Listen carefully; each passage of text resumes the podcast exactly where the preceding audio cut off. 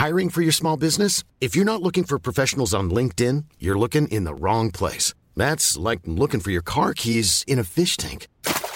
LinkedIn helps you hire professionals you can't find anywhere else, even those who aren't actively searching for a new job but might be open to the perfect role. In a given month, over 70% of LinkedIn users don't even visit other leading job sites. So start looking in the right place. With LinkedIn, you can hire professionals like a professional. Post your free job on linkedin.com slash people today. Had no idea. And all of a sudden, I'm going every single week and getting beaten up by 18-year-olds. And I thought, what the hell am I doing? I'm nearly 50.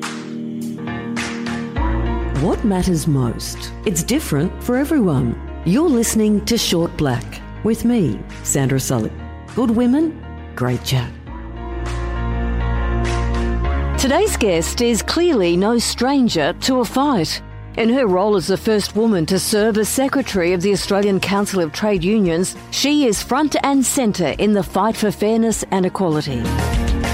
Well, Sally McManus, welcome to Short Black. It's great to finally meet you and talk to you. Yeah, no, it's really good to be here too, even though it's weird times. It is weird times. How are you going with it all? I mean, you're front and centre in the fight for fairness and equality, but also in the most unusual sense for you in your role to be working in the inner sanctum of government to try and deliver outcomes for all of us. Did you ever expect to find yourself sitting where you are? Oh, totally not. Like at the beginning of this year, I had completely different plans and expectations of what would happen for really 12 months. And they've all been thrown out the window entirely. And not in my worst dreams or my wildest dreams would I have thought that we would be, I would be in the position we are now.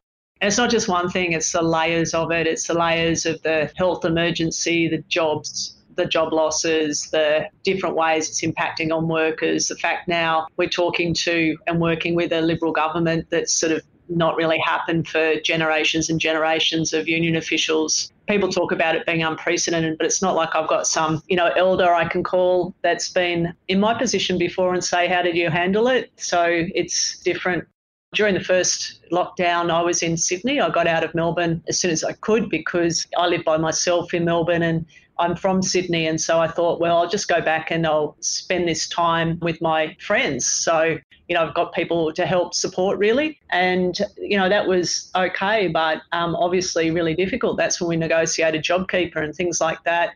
And then I got back on a plane to come back to Melbourne, and now this has happened. So, anyway, it's a bit depressing at the moment, but it's that thing about, okay, you've just got to go forward and every single day, you know, get up and, and do your best fighting for workers. I guess, if anything, the collegiate spirit of the union movement, it's all about being in the trenches and fighting for what is right and what is needed. And right now, you have to draw on all those strengths to kind of do what you do. It was interesting. Uh, union leaders all had a meeting last week with my executive, and so that's all the, the union leaders from around the country, and we reflected on exactly this: that like this is a crisis and it's it's an emergency, and and how have we responded? And for us, I guess in a way, we're sort of built for this. Like we're built for emergencies and crisis because usually by the time a union's dealing with a problem, it's a big problem, and so out of all the different institutions and movements in the country, we, I think, were just more ready to switch to a big crisis. And so I think that well placed, but it's even weird you've got to say well placed. It's just um, unfortunately where we are, and that uh, we're used to adversity, and that's where we find ourselves. Well, you're first and foremost a human being, and secondly, a union leader. It is still remarkable to hear you even challenged about the job at hand. I want to walk you back to the start of the pandemic, and you got that phone call to be involved at the senior levels. Tell me what it was like and what was the process? How did it happen? How did it unfold? And what was your initial reaction? Well, it happened a bit differently. It was a meeting that was called, must have been mid March or maybe early March, mid March of uh, the government. So, as Christian Porter, he called a meeting of employers and with unions to discuss the crisis and what to do. And at that meeting, I made a decision, but I knew it would be backed up by all the other leaders that I'd say this, and this is what I said to both the government and to the employers that the trade union movement's ready just to put aside everything and to work together to save lives and to save jobs. And so if we've all got those two things as our shared challenges that we're facing, even though a few weeks beforehand, you know, the government was still trying to pursue legislation to, to shut down unions and we'd see ourselves as traditional enemies and these employers were sitting opposite. Usually we're in the trenches with them. It's not like some far off enemy, like these are big looming ones for us psychologically and in reality. To say to them, listen, we're prepared to put that aside. And I made a really big deal of that in that meeting. And I just watched both um, Christian Porter and the employers sort of like look at each other and this isn't the Sally we know. well, we hadn't actually had a meeting like this. You know, the government had called for something like this. And so they didn't expect it. So I think it was more, it wasn't the Sally of their dreams or their nightmares or their fantasies rather than actually what we are. And that was the first meeting. And nothing happened out of that. Then we had the second meeting and I reiterated it and said it again. And it was after that that then Christian Porter and I started talking and it went on from there. And so really it was then about, I guess, them understanding that we were absolutely serious and genuine and honest in what we were saying. And I guess us testing them a bit about all of that too. So I think probably through this process, we've all got to know each other better because you never get to know each other better than, other than in a crisis. Three months of a crisis is like three years of a normal relationship, isn't it? I think they understand that we don't have horns and that when it comes down to it, actually unions are extremely civic minded and extremely about the collective good. And that that's been a strength that I think both employers and the government have been able to draw on. To drop that fierce ideological commitment to the union stance for the greater good, was that a decision you could make on your own? It actually came instinctually and from a deep place. And I didn't discuss it with other union leaders, but I knew that they would be supportive of this. And it was because what was facing us was so big. And it was because, you know, quite often actually unions are in a situation where a, a business is struggling and you're sort of in the same boat at that point, like with the owners of a business and, and with the workers about trying to save it. So it's not as if we don't know what that's like. And all of a sudden, that was happening on a mass scale across the country. And also, the thing that really, really sharpens your mind is just facing the possibility of people dying. And so when you've got those things there, I knew that the principles of the leaders of our movement would be the same as my instincts. So we obviously had discussions about this, you know, afterwards and you'd expect that some people might say, well, why the hell are we now in these discussions with this, you know, the evil Liberal government? The enemy. Yeah, there's been none of that. It's been actually union leaders saying union members and workers actually feel comforted knowing that we're working together for the common good. Now, there may come a time where that's not happening, but while we're working for the common good, that's our obligation. Like, you just don't have the luxury of firing pot shots at each other or distractions or the various things that you might do under normal times when lives are at stake. Often you're at senior and high level talks, but for the first time you had to drop the antagonism and there had to be a collaborative spirit. Was that difficult to shed? I mean, did it take a bit of getting used to?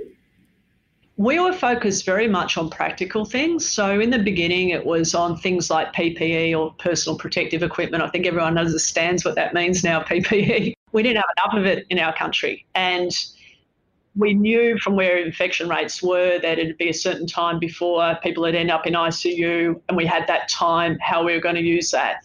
We're also faced with like all the practical things about health and safety in workplaces, and then the practical things around what to do about shutting down industries and you know things like JobKeeper. So I myself and unions too are actually also very practical people. We're used to dealing with the real life, so there was a, a focus on okay, we've got this task ahead of us, we've got this problem ahead of us, how are we going to work together to solve it? And so it wasn't a space where there was room for ideology, there was just room for getting the job done. How would you describe your relationship with the Prime Minister these days?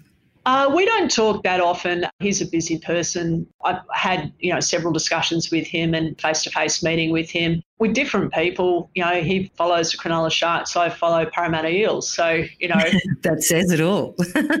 but have you softened your stance towards him? Do you see him more as a person or still ideologically the enemy? I haven't got to know him as a person so much, whereas obviously dealing with Christian Porter really, you know, at one stage daily. You're looking into each other's houses at sometimes when you're doing your meetings, and inevitably, like the personal creeps into what's happening. with the Prime Minister, it's more been sort of a matter of fact thing when we've had key things to deal with. But look, I remember when it was announced that there was going to be this new national committee working together to help Australia deal with the pandemic. And I was at the news desk that day, and I remember saying to everybody, This is unprecedented. To me, this reeks of the Accord days where it was extraordinary, the collaborative effort, and it demonstrated and signalled, I think, to all Australians the seriousness of what was before us.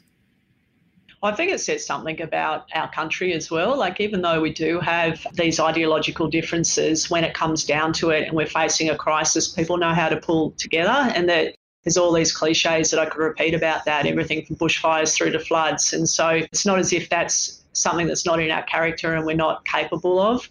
The Accord actually is different because it was a Labor government and the trade union movement, they're all mates. They all knew each other. They had the same ideological basis, the same way of seeing the world. You didn't have to negotiate, you know, very different worldviews. It still wasn't easy, though. No, it, it wasn't easy. But, you know, I talked to Bill Kelty about that. So obviously he was doing my job back then. And he actually told me that there is some precedent for this, that right at the end of uh, the Fraser government that there was actually meetings between the Liberal National Party, you know, the government of that time and the ACTU. And I didn't know about this. So it's sort of a bit of our history that I didn't know about. What was it over? Well, it was about workers' rights and about certain changes or certain agreements. They'd reached agreement with the Prime Minister of the day, but what happened is it all got undone by some elements of the Liberal Party within two weeks.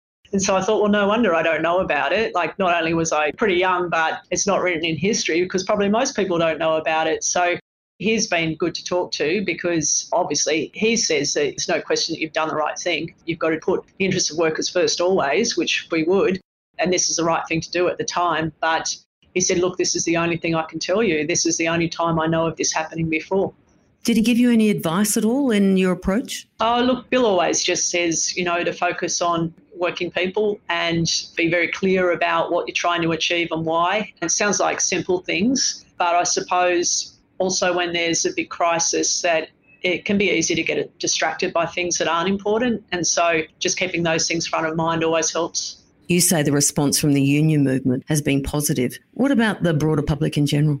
Yeah, I guess I don't have a perception of that. It's like you've got to make decisions and you've got to do what you've got to do during a crisis. And, and it's not right to say you don't have decisions. You've always got a decision to make. Like you can put your head down under the doona, like keep your head down in the in the bunker for the period of time and not take the risk of engaging because this is a risk as well for us or you can do what your instincts say based on your principles. And like I said, it wasn't a need to sort of you know, I didn't stay up late at night worrying about that original decision. It just felt right and you went with it. It felt right. And then I heard back from union leaders when I talked to them, obviously, that uh, that was supported it's really hard for me at the moment, like it is for everyone. Normally, you'd have a better idea around the general public. And at the moment, like all I get is Twitter and social media. And you can't always judge that as being what the general public is. But I do know that people expect their leaders to step up at this time because you're the one sitting in that chair. No one else is. So people are expecting that you will use that bit of power and capacity you've got for them and for the common good. I think that's a general feeling that people have got, not just about us, but about state leaders, federal leaders, everyone. No mucking around, no playing games, just get on with keeping us safe and saving jobs. And so I think that there's sort of a comfort that people might have the fact that nearly all leaders are doing that. One thing we have learned as a nation is how reliant we are and have been on China. What industries do you think will change as a consequence of the pandemic? I think there's been a real questioning around our loss of manufacturing. We used to be sort of mid level in terms of the amount of manufacturing that we had compared to other countries, and now we're like right down the bottom of all the developed countries. Are there any specific areas in manufacturing that you think could blossom as a result? Well, there's all the obvious things like what I was telling you before about PPE. Part of the problem was is that we were getting all of that from China. And at that time, China was shut down. And so we weren't getting that So, what had to happen was this whole refashioning of a whole lot of factories in order to make the basic stuff that we needed ventilators, all of that. So, between now and then, what we've done is put in place a local manufacturing cobbled together really in order to respond to the crisis. So, I think that when it comes to all of the basic things that you'd want to be doing in a country, there'll be more of a support for us being more self reliant. And I think that's the right thing. We don't know what's going to happen in the future. And in the end, you can't always think that globalization is going to work. And so, on all those basic things that we need in order to survive and be self sufficient, I think that there's going to be support for local manufacturing to be able to do that. Throughout this whole crisis, uh, the focus on getting people working is stimulus and infrastructure projects. And arguably, belatedly, the, the TAFE and trade sector had been ignored for a long time. There's a real focus on it now. And I suspect that sector really has an opportunity to shine. Yeah, absolutely. TAFE's been gutted across the country. Some state governments have, have stepped up and started to fix it, but where it was 25 years ago compared to now, like we really should be ashamed of what's happened. It's partly because also we've had a reliance on temporary work visas. And so it's meant that some employers have thought, well, we don't have to invest in apprentices or young people in Australia, locals. Instead, other countries will train up people and will bring them here temporarily. Obviously, that's not been good for the country because of young people not having the same opportunities as before, but now a real questioning of where is our skills base. And so TAFE absolutely, I think, is something that there's a lot of support for, for that to be rebuilt. Also because I think that young people are the ones who bearing the brunt of the pandemic in terms of job losses in terms of now what they're facing in terms of like HECS and, and where that's going up in different areas too, in terms of what are their job prospects going to be as well. And their super, like so many people have rated their super as well. I really think that as a country, there's something that has to be repaid to young people the other thing is about jobs is that we can't respond to this pandemic or this, I should say, recession in the same way as other ones. Like the last one was mainly a, a blue collar male recession. It was it was men that mainly lost their jobs in industries that men dominate. This time, it's the opposite. It's women that have borne the brunt. It's not surprising to think about retail and hospitality. Let alone childcare. Let alone childcare. What was the fight like at the top level about access to that super because so many people disagreed with the option? Well, there were two things happening. There was a panic that was happening at the end of March, early April, and that was felt on many levels. And so the push by the government for the early access was in that context. It was before JobKeeper was announced. So it allowed, like, people then got JobKeeper, but also were allowed to open up, you know, the super balances. So I just think it was such a mistake. Like there's already the ability, and they could have tweaked this for people to access it if they're in extreme hardship. So, for example, going back to visa workers, they couldn't get JobKeeper, couldn't get JobSeeker, they could get nothing. Now, some of them would have had super balances. Them accessing that, which they would have accessed anyway when they leave the country, made sense. But just to open it up for everyone. And now people thinking, okay, well, this is some sort of, you know, bank account I can dip into. That's not what super's about. The impact of that on your average young person multiplied into the future. And when you're young, you're not thinking about that. But at some time in the future, you're going to look back and realize that that decision it gets multiplied and multiplied. There's a compound effect, isn't there? Yeah. There was a great piece in the press just recently by Ross Gittins, you know, pretty well accredited uh, economist who wrote about the push to proceed with the high end tax cuts. And in the context of the effect of this pandemic and how it'll play out for women, his argument was if they deferred those and just made childcare free, this pandemic won't be as tough on women as it will be if they proceed down that path. I don't think many in the community understand how difficult women are going to be affected through this. And as you say, it is history making, isn't it? That we've never been through anything quite like this. We're technically in a recession. Do you think we'll get to a depression? I think it depends on what happens with the virus. So let's just say all of a sudden there was a medical breakthrough and we had a vaccine by December. I think that the answer is no. I think that if there's not a vaccine and that this continues on, I think absolutely. And going back to what you said about Ross Gittins and the effect of free childcare and, and why that would be a much better thing to do, not just for individuals, not just for families, but for the whole economy, I totally agree with him. Totally agree. And you think about the, the Great Depression, you think about post World War II, we were such a different country back then. Just before the coronavirus, women had the highest rate of workforce participation than they've ever had, which just basically means there's more women in the workforce than there's ever been. So we can't look back to the 1950s or, or before and say, listen, we should have those exact same responses. The idea of government leading us out of this because they're more than a third of the spending power of our country, a third of the economy is government spending, is necessary.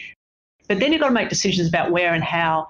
And everyone who has to pay for childcare knows how expensive it is. The knock on effects in terms of making that free and then women's participation in the workforce in terms of then delivering back to everyone in terms of growth the economy is huge. It's a win win, isn't it? What frustrates me with childcare is it's still seen as a women's issue. Oh, yeah, absolutely. And look, until we change a lot of bigger things, that's going to be the case. So we've got to deal with what the reality is now. And then, you know, in the future, in the better world that we're going to be in at some point that we're all going to fight for, probably we should be saying that there needs to be an extra year of paid parental leave that you can get if your partner takes it. So they've seen in countries where they do this that then when men are staying at home and supporting their child in its early years, your whole value of childcare changes because you're giving the other half of your population knowing what that's like and knowing how hard it is, how valuable it is. And that's what you've got to do in order to change mindsets.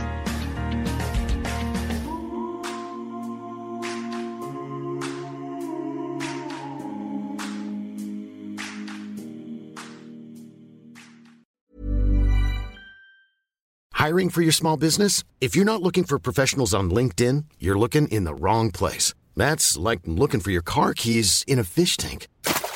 LinkedIn helps you hire professionals you can't find anywhere else, even those who aren't actively searching for a new job but might be open to the perfect role. In a given month, over 70% of LinkedIn users don't even visit other leading job sites. So start looking in the right place. With LinkedIn, you can hire professionals like a professional. Post your free job on linkedin.com slash people today.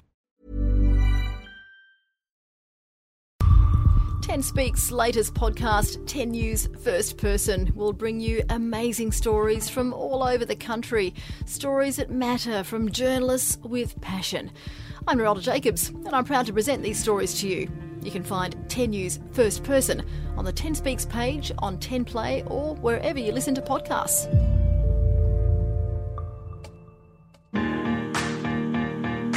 Everyone has found working from home difficult. We've all learned a lot about ourselves, so weaknesses and strengths. What have you learned about yourself?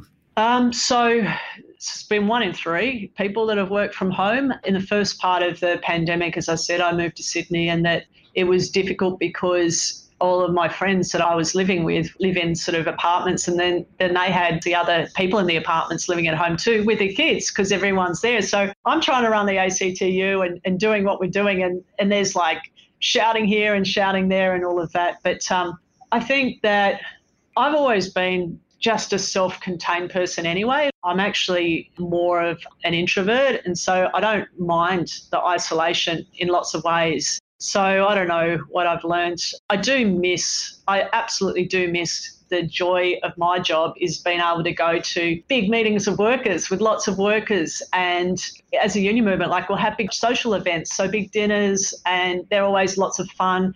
I loved travelling to regional parts of the country, in particular Queensland. I, I, do a lot of travelling there. I used to. So, my life before this, I would be on planes at least half the week, and I would live in hotel rooms at least half the week. Now, all of a sudden, all of that stopped, completely stopped. And so I miss going to those places. But then again, I think, how did I do that? How did I get on planes all the time and spend all of that time traveling? And I'm not quite sure if I want to go exactly back to that. Have you already started to think about what you want to change when life gets back to normal? Personally, you mean? Yeah, yeah, yeah. I want to, um, I want to travel more, so I do want to go back to traveling, but not for work, but more for pleasure. Yeah, well, one of the things I love doing is bird watching. So that's something that I would normally be planning, you know, somewhere to go uh, to do that. at the moment, I've stopped myself doing that because it's sort of a bit cruel because you can't predict when it's going to end. So I don't want to be planning for something in even December, knowing that we may not be able to go anywhere. And unfortunately, I, have stopped my mates doing it, but in Sydney saying, oh, we're going to plan this place. We're going to go to Broken Hill and we're going to drive for two hours to this remote place. And it sounds great, but I don't want to hear it at the moment. It's like dangling something in front of me that I can't say, okay, definitely that's going to happen at the October long weekend. It's not probably not going to happen. Yeah, we can't plan with any confidence, that's for sure. I'm curious about bird watching. I was introduced to bird watching by some Pommy girlfriends, and I, I wrongly presumed it was an English passion, and clearly it isn't. What do you love about bird watching? Well, one of my closest friends I've known since I was a teenager, he grew up in country New South Wales on a farm outside of Dubbo. And so has always been very interested himself in birds. And he's got this just amazing ability, like um, an encyclopedia, to be able to point at one and say, this is this or this is this. And like you'll just fleetingly see it and he'll say, oh, that's X. And so I've known this person for a long time. We've been on so many bushwalks and gone on holidays together. And I've sort of, for many years, just humoured it. And then I bought a camera. Which is your other love? Well, it's actually my main love. So it's more about the challenge of going and finding it and then being able to take a good photo. So I think I started to like bird watching through the photography. It started with the photography and now I become like him. Like I can sort of now say that's this bird or that's that bird. And I think, oh, if I turn into one of those, I have. And many people don't know you also happen to have a black belt in Kung Fu and Taekwondo. You grew up playing cricket and yet you love rugby league. How do you fit any of that in? And soccer. I love soccer. Uh, it's harder during this, obviously, but uh, before all the gyms shut down, I, I was doing kickboxing because I, I went from um, like I've obviously done taekwondo and kung fu. Then I moved to Melbourne, and you're getting older, and I've broken you know bones doing sport over time. And you know as you get older, like all of this gets a bit hard. It sucks, doesn't it? Yeah, it does suck. And then I thought, well, I want to start something right from the beginning. So I decided to start Brazilian Jiu Jitsu.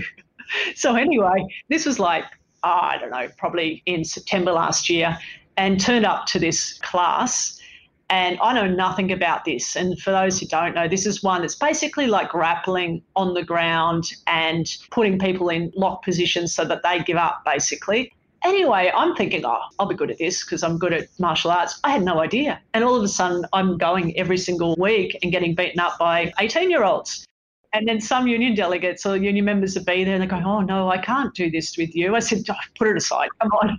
Anyway, what would happen is that I got to the position where I, I sort of knew what I had to do to get out of a particular thing. My head would say, You've got to do this, but the body would not respond. And I thought, What the hell am I doing? I'm nearly 50. I'm trying to do this sport. Maybe I'll just do kickboxing instead. So I was doing that before the pandemic. Well, you're one tough cookie. You grew up loving cricket and soccer, and you were a goalie. And one day you're playing and dive for a goal, broke your leg, didn't know it at the time, played on, and worked out later that you'd actually broken your leg and took one day off? Yeah, so I love being a goalkeeper. I loved it. I like the pressure of it. I like the fact that everyone's relying on you as a last defence and you've got to be just totally focused on what you're doing. Anyway, I did break my leg, and luckily our team was good enough that I didn't have to do much for the rest of the game. But I did dismiss it and said, okay, look, it's just a sprain. It's just this. Yes, it hurts like hell, but like, you know, just be tough and like, don't worry about it anyway, then I did go home and I was in lots and lots of pain that night and woke up the next day and it was down the bottom of my leg. It was like really swollen up. I managed to get to work and I was a leader of my union in New South Wales at that time and people what the hell are you doing? Go to the medical centre. So I did, got um, taken to the hospital. Within two hours, I'm walking out, I'm in a plaster cast. So, yeah, you can't see the irony when you say, I quite like being the last line of defence, and you've ended up doing what you're doing. But listen, you started life uh, as a kid in Carlingford in Sydney. Tell me about your family life and your personal life now. When I was growing up, Carlingford was like a new suburb at that time and full of families. So there'd be constant street cricket, constant sort of adventures that you'd go on and bits of bush that you'd find and all of that both my brothers and my parents still live in New South Wales, and you know I've got nieces and nephews, which I don't get to see as often as I'd like. But uh, last night one of my brothers was watching the Wanderers play, which is a, a, soccer team, a football team at Parramatta, and texted me saying, you know, I wish you were here. So we will catch up and do things like that. Yeah, there's been a lot of speculation about your personal life, and I read an interview with you uh, a couple of years ago where a lot of people have made uh, assumptions about who you are and your sexuality. Does that annoy you? When I was younger, it did. I've always been uh, more, you know, not not fitting like a box of things. I stopped wearing dresses when I was like, I don't know, probably 18, and people would just then assume you're a lesbian. And so, you know, when I was younger, that would bother me, but now it doesn't bother me one little bit. Like, I don't really care what people think a whole lot of the queer, the gay and lesbian community in Sydney sort of assumed a bit too. And I remember we did all of this work to try and get together a coalition of unions that were supporting marriage equality back in the day when it wasn't popular. So this was quite a long time ago now, probably 10 years ago.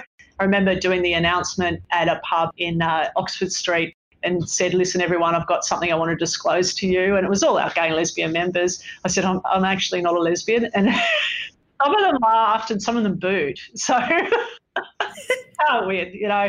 I just think in life you just got to be yourself, and other people can put whatever labels or whatever they want on it, but um, it's just of no consideration or concern to me. Have you got someone special in your life? I don't at the moment, no. I've got lots of special people in my life, but yeah. not in the way you met. Understand. And you know what? My parents always taught me, you know, you never judge a book by its cover. But I've learned in this job, people see you before they hear you. And uh, the tough thing is the assumptions people make. And I love the fact that you've just brushed it off and said, it's your problem, it's not mine. You don't know me, but it doesn't matter because what's personal is your passion. I think also it's harder for women. You know, we're always judged much more, like what you look like, and people will do those things. And I think that one of the most important things I've learned in my life is to get to a point where you actually don't care because it's liberating. And that if you love yourself and you know that your mates care about you, your family cares about you, really that's all that matters. And that then it's such a strong foundation. And then you're not worried about terrible things that people will say about you on Twitter or, or on social media. It's irrelevant. I just encourage everyone to do what's necessary to get to that position as quickly as you can. It's not easy and it's not easy for anyone, but in the end, it is all that matters. One thing I have learned is people always say terrible things about you. It just depends on how much you take it to heart or choose to ignore it. Now, listen, in your job and in life, you said you don't wear dresses anymore. And oh, look, I wear slacks and, you know, slacks, that's very reflective of my age. Um, but uh, it makes me laugh every time I say it because I think of my mother. We've got a nice pair of slacks on.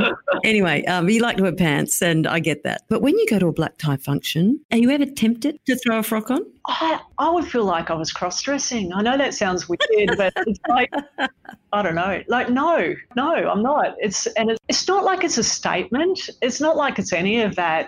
It's about comfort and also like I also I totally respect, absolutely totally respect everyone who is into dresses or fashion and all of that, but it's just not something I think about. Like if I could just wear a uniform every day, I'd be really happy about that. I wouldn't have to make decisions about it. So it's easy just to wear sort of the black suit and a shirt in my job every day because if you're doing media and things like that, that's what you're doing.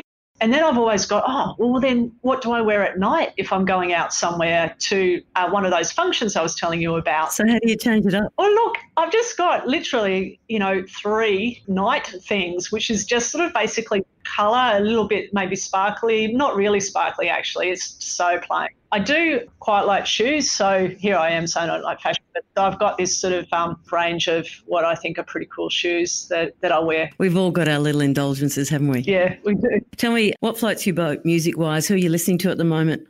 I'm not listening to any music at the moment. I did listen to this very touching song by Paul Kelly about my winter coat yesterday. Actually, it came up on the on the radio, and it just felt uh, it felt like perfect pandemic Melbourne song. It was a very haunting, sad song about putting on your winter coat. And so, yeah, you know, for anyone who wants to have the feeling of what it's like at the moment, if you're not in Melbourne, I'd recommend it. I quite like though, and it's I think people just get stuck in their their time when they were right into music. And for me, it was the late '80s and early '90s. So you've got some punk and you've got some grunge. And if I was to listen to a playlist, it'd probably be still Silverchair and some punk music. I also do like the energy of that and the resistance of it. A lot of that music especially the punk music, came out of social movements at that time too, which were sort of decrying, you know, a lot of the things that the union movement does now too about inequality and things like that. So I do like the energy of that too. I guess I see a lot of parallels when you talk about music that you inevitably are drawn to the music when, you know, it exploded in your world and you were fascinated with it. And it's the same with dance. I'm currently having some dance classes with my husband just because it's really hard to break out of the only dance moves you're really good at were the ones you thought you were good at at the time, somewhere between, you know, 16 and 30 especially if it's rap dancing. Hey, that could be embarrassing later on. Was that you? Maybe, maybe. I think back to my very first concert that I went to was Wham. So that sort of says my age. Mine was Bob Dylan. yeah, I was about 15 and I went with my brothers to Festival Hall. He gave five encores. It was almost history making at the time. And then, then I followed it up with my second concert was Sherbet. Sherbet. so what? Sherbet. So, you know, Horses is always a favourite. Not that he sang it at the time, but Daryl Braithwaite is always a favourite because it just reminds me of my youth. One thing you also love is you're a bit of a gamer. That must be really comforting during these darker times because you, if you like to be quite isolated, it's something you can play for hours and hours on your own and be completely lost. It's a fantasy world. I like the ones that are big, sort of open world games, and ones, of course, that are a bit about strategy. I like the idea of going and sort of testing your skills as a samurai or as a sniper in a fantasy world. And that's effectively what you're doing. I used to read lots of books, like I'd have multiple books going at a time, but I don't know. It's just sort of, I because I've got to read so much in, in what I'm doing every day. It's sort of almost like I don't want to do that at the moment. So, but that was escapism in a way. I really liked historical novels and sometimes some really good science fiction, but mainly historical novels where you could sort of imagine like another world. You sound a lot like me every day. It's four newspapers at the very least. And the last thing I often want to do is read a book until I actually have a holiday. Oh, yeah, that's true. Like if you're having a holiday and you're laying by a beach or somewhere, it's a bit different, isn't it? The other thing is that's changed things really, hasn't it? Has been streaming Netflix and Stan and things like that and getting into, you know, series that you can then also, it's another form of escapism. What are you watching at the moment? Uh, look, I've gone through sort of all of the key ones and now like SBS um, Direct has some great ones. So Das Boot is really good. Oh my goodness, my husband's obsessed with it. We've just finished watching it. That's extraordinary, isn't it? It's great, isn't it? It's a great script. Yeah.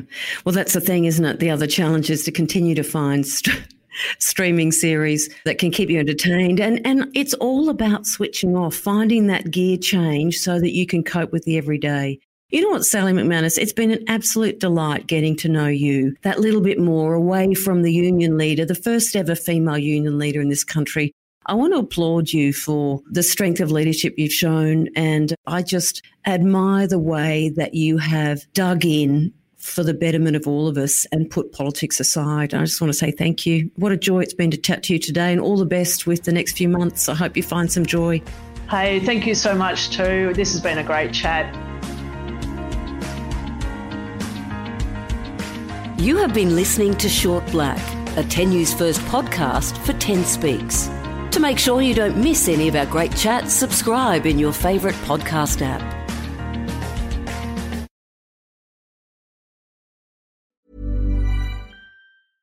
Imagine the softest sheets you've ever felt. Now imagine them getting even softer over time. That's what you'll feel with Boll and Branch's organic cotton sheets. In a recent customer survey, 96% replied that Boll and Branch sheets get softer with every wash. Start getting your best night's sleep in these sheets that get softer and softer for years to come. Try their sheets with a 30-night guarantee. Plus, get 15% off your first order at bollandbranch.com. Code BUTTERY. Exclusions apply. See site for details.